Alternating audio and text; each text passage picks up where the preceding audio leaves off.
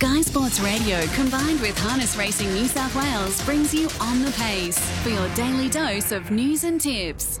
Thanks for joining us for On the Pace on this Wednesday morning. We've got great racing across the board coming up this weekend in the Harness Code. We've got the Ballarat Pacing Cup on Saturday night, which features a cracking field of top-class Grand Circuit stars headed by Lochinvar Art. He's been heavily backed already. He went up as close to equal favouritism with Expensive Ego. He comes up with the two-gate Lochinvar Art, second up from that long break. Expensive Ego is fresh up out of his Inter-Dominion placing. He's drawn directly behind him on the second row. And then there's a stack of other high-quality paces. Spirit of St. Louis in fantastic form. Amazing Dreams there. Max Delight is also first up out of the Inter-Dominion. So that is going to be a sensational race, as is the Fremantle Pacing Cup out of Gloucester Park on Friday night. In the current world we live in, there's no real interest from outside of WA, but still their free-for-all ranks at the moment are so deep, and it's such an open race due to the class that so many of the runners have.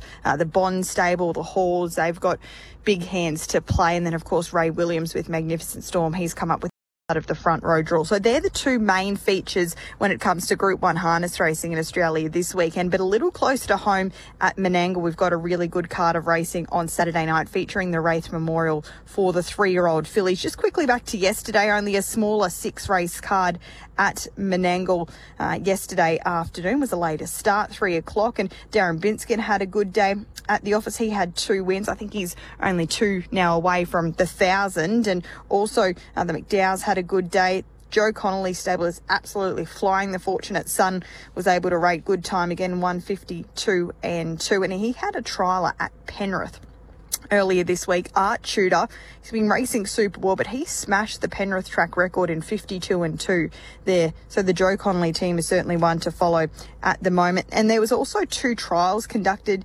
yesterday, two fast class trials. Many of these horses we will expect to see in the coming weeks return to the races with a view to the Carnival of Miracles, which is only about a month away from kicking off. I think it's only a month until the Newcastle Mile Chariots of Fire weekend. Zeus Bromack was back. Of course, he unfortunately missed the Inter-Dominion, but he rated 52.4. Mac Shard, we haven't seen him for close to 12 months. Crunch Time's back in action. Captain Crusader, no doubt, being aimed towards the Chariots of Fire. And the prolific Group 1 winner, Antonia, she was also there in that first trial. So they went 52.4, but then they went even quicker in the second of the open class trials. Titian Raider, another who took massive steps forward last preparation as a three-year-old. He's back at four again for Harry Martin.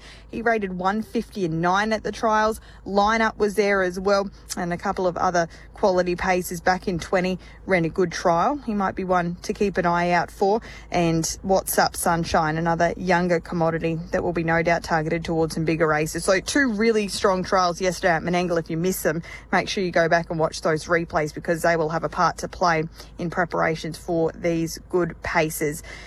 This morning on the Pace, I thought we'd catch up with Carter Dalgetty. Of course, the Dalgetty name's synonymous in harness racing in the Southern Hemisphere. His father, Crans, had great success here in Australia over a long period of time. His mum, Chrissy's also now in partnership. And Carter's been charged with some pretty top-flight horses to campaign here in Australia over the next couple of months. Krug, we know so well. We saw him a little bit in Queensland last year, and also a filly who'll be going around in the Wraith Memorial on Saturday night, Just Remember Me. And Carter's been kind enough to join us this morning to have a chat about those two paces as well as their campaign that's to come. Thanks for your time, Carter. Welcome back to Australia. I'm sure that you're excited for the next few months.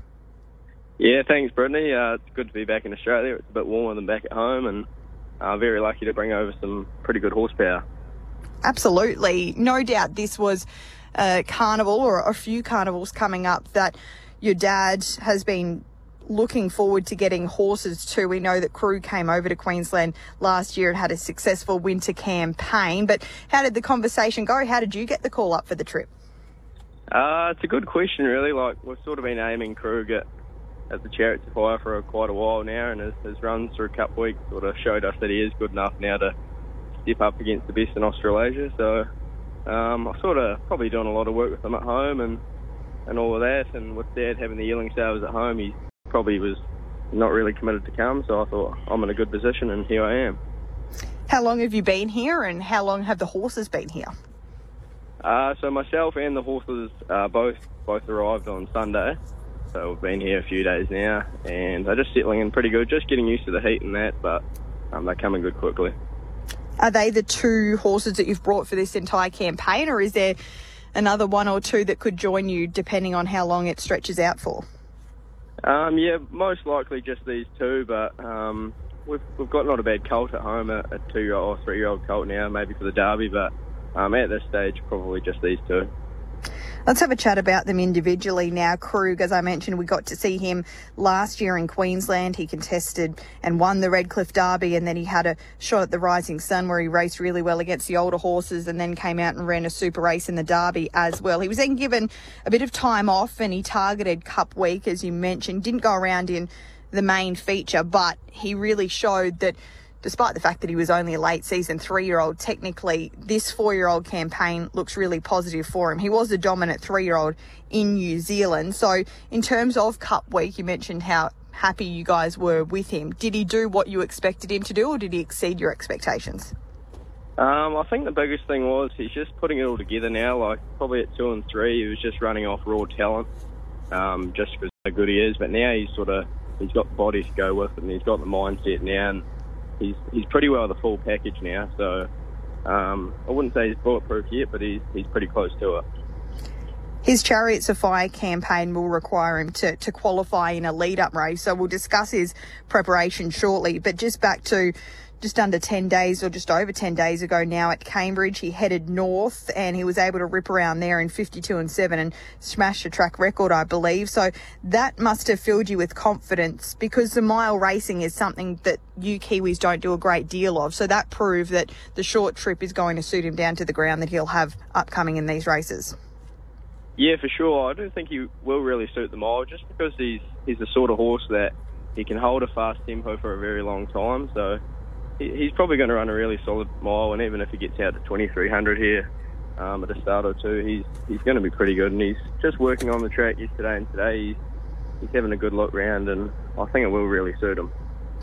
He's the top raider at 120, so there was really nowhere to hide or nowhere to give him a nice solid starting point, or a nice easy starting point, I should say. He's straight in with the big boys on Saturday night in the feature, or the open class race. He's drawn out in 9. What can we expect from him on Saturday night?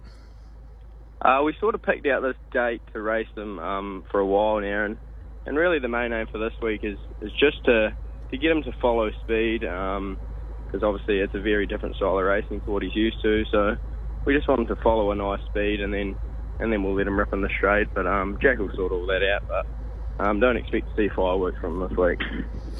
Jack Trainer, as you mentioned, will be driving him. Has he committed to Krug, or is he going to commit to Krug? Have you asked him to commit to Krug for the preparation, or who can we expect to see partner him towards the Chariots of Fire? Yes, at this stage, Jack will drive him this week, and probably in this next start as well, and Anthony Bart, who drove him in Redcliffe, he could be here for the final, could be not, but we're just going to take things week by week, but yeah, at this stage Jack's our man. And then over to the Wraith Memorial, a race that your family's had good success in the past. A couple of years ago, I believe it was Dr. Susan that won the Wraith Memorial before she went on to a really good solid Group 1 campaign. Tell us about this filly, Just Remember Me. You only have to look at her breeding to know that she's got everything possibly going for her in that department by Captain Treacherous out of the brilliant champion mare Adore Me. She's just had the 7 starts to date. She wasn't obviously a natural early 2-year-old type, but how did she find her way into your stable, and what's the opinion been of her from day one? Yeah, that's right. We only got her late in her campaign, even after she was qualified, and her first start she really surprised us. She ran a really good race and won well, but we're still sort of getting to know her, but she was more of a late call to bring her over than anything, just because she's improved so much with us, and looking at her breeding, it's probably no real surprise, but she's a filly that she is getting better and better, and she's developing physically too, so I'm actually really happy with her since she's been over here, even though she's only had the 7 starts, but I think she'll run a really good race on Saturday. she's had those seven starts. She kicked off her career down in the South Island at home base at Addington, went to Kaikoura, went to Ashburton, and then she went up north and contested some really good races up there, including a last start second to probably what is the top three-year-old filly in New Zealand in True Fantasy, and went right-handed. So she's had a bit of experience despite being only lightly raced. For sure, yeah, and it was a really big run there on the 31st. She ran second to True Fantasy, but even just working her before that race and then working her the last couple of weeks, she has really gone to another level since then. So the travelling is doing her well, and she's just going to get better and better through her time in Sydney. She's also having her first start, obviously, at Menangle on Saturday night, and it's a track that sometimes isn't the easiest for horses that are travelling to get used to. It sometimes takes them a run or two to really understand the racing pattern. She's got a pretty tricky draw on Saturday night, but she seems to possess pretty good gate speed. So what is the mindset going into this Group 2 feature? Yeah, 9 is not ideal, but she's the sort of horse that anywhere we put her, she'll either come out hard and relax, or if we go back, she'll relax with us too. So, talking with Jack, it's probably going to a fair bit on early, so we'll probably look to stay out of the early rush, and even if she rolls around to the death, I think she might get a bit of a fright. It's a good deep field, but just having a look at the form, a few of the major players, Madrid's first up without a trial, Steno's also fresh up, but she trialled nicely last week, Silk Cloud's a nice filly. There's a lot of depth there, but no doubt that Kiwi form generally tends to stack up, particularly the fact that she's got fitness on her side. How long is the trip going to be, Carter? Because at this stage, I guess you're on a bit of a one-way ticket. Yeah, it is a one-way ticket at the moment. New Zealand Prime Minister's probably not going to let us back in, but that's no worries with me. It's probably going to be 8 to 10 weeks I'm picking to after the Miracle Mile, but we'll look and spot out a few other races, but at the moment, just until the Miracle Mile. You were able to have good success last year in Queensland. Is that a carnival that there's any thought given to, or will it just be through the Miracle Mile? And then I guess there's that lapse in the middle, particularly with that new feature race in New Zealand that's probably going to fit into programs nicely for a few good horses. Is Queensland still a possibility, or is it a case of crossing that bridge when you come to it? Yes, it is. We really loved our time there last year. That we got treated very well, and it was a great time and good racing. So it definitely is on the cards. We took one horse there last year, and we'd probably, if we did it again, would take 2 or 3. So, yeah, it definitely is a thought. And what about the race in New Zealand? Of course, this is a new slot race. Is that something that Krug will be targeted towards if he can manage to get a slot in that? It's great money, and it's starting to generate plenty of interest. Yeah, for sure. You just got to look at the stake money for the race, and you can't really turn away from that. So after this campaign in Sydney, he'll definitely have a crack at that. Exciting times. And just quickly before we let you go, you've recently acquired your licence to drive in races, and you're having a great time of it as well. Plenty of success. Did you pack the helmet and vest to have a steer while you're over here? Yes, I do have the driving bag over here, so could potentially see Remember Me being low racing on a Tuesday. You might see me there, but just staying with Jack Trainer, he said keep the whites ready, so yeah, see what comes. Excellent stuff. Oh, well, it sounds as though you're going to have a lot of fun over the next little while, particularly with these two paces as they head towards some bigger and better races, and we really do wish you the best of luck with the team, and thanks for your time this morning. Thanks, Brett. See you later. Carter Dalgetty there this morning, joining us for On the Pace, the son of Chrissy and Cran Dalgetty, and he is in charge of some very nice horses over the next few weeks here in New South Wales, and no doubt he knows them so well from working with them closely at home. He'll do a terrific job with them. So that's the feature on Saturday night at Menangle, that Group 2 Wraith Memorial. It's race number 5 on the card. Just a quick run through the field. London Legs 1, Madrid 2, the Last Start Group 1 Breeders' Challenge winner, Smooth Bonbon 3, The Iron Lady, a former Kiwi now with Jason Grimson in 4, Steno 5, Steph in 6. The 7 is Silk Cloud, Eugenian in 8, Just Remember Me 9, and The Governess has the outside draw, being an ODM runner. So that is the Group 2 Wraith Memorial, and it's a race that generally has very good form out of it ahead of the New South Wales Oaks, which is only a few short weeks away. Today in New South Wales, we have our regular Bathurst card of racing, 8 races, including the Star Trek final, which is always hotly contested, a $15,000 feature there. Surf Ace looks pretty hard to beat in that one. It's the current favourite for Jack Trainer and Jack Callaghan. So that will be race number 5 on tonight's card at Bathurst. I'll be back tomorrow morning to discuss Penrith tomorrow evening, just with the 6 races once more, and no doubt we'll also have a look ahead to the weekend's feature racing.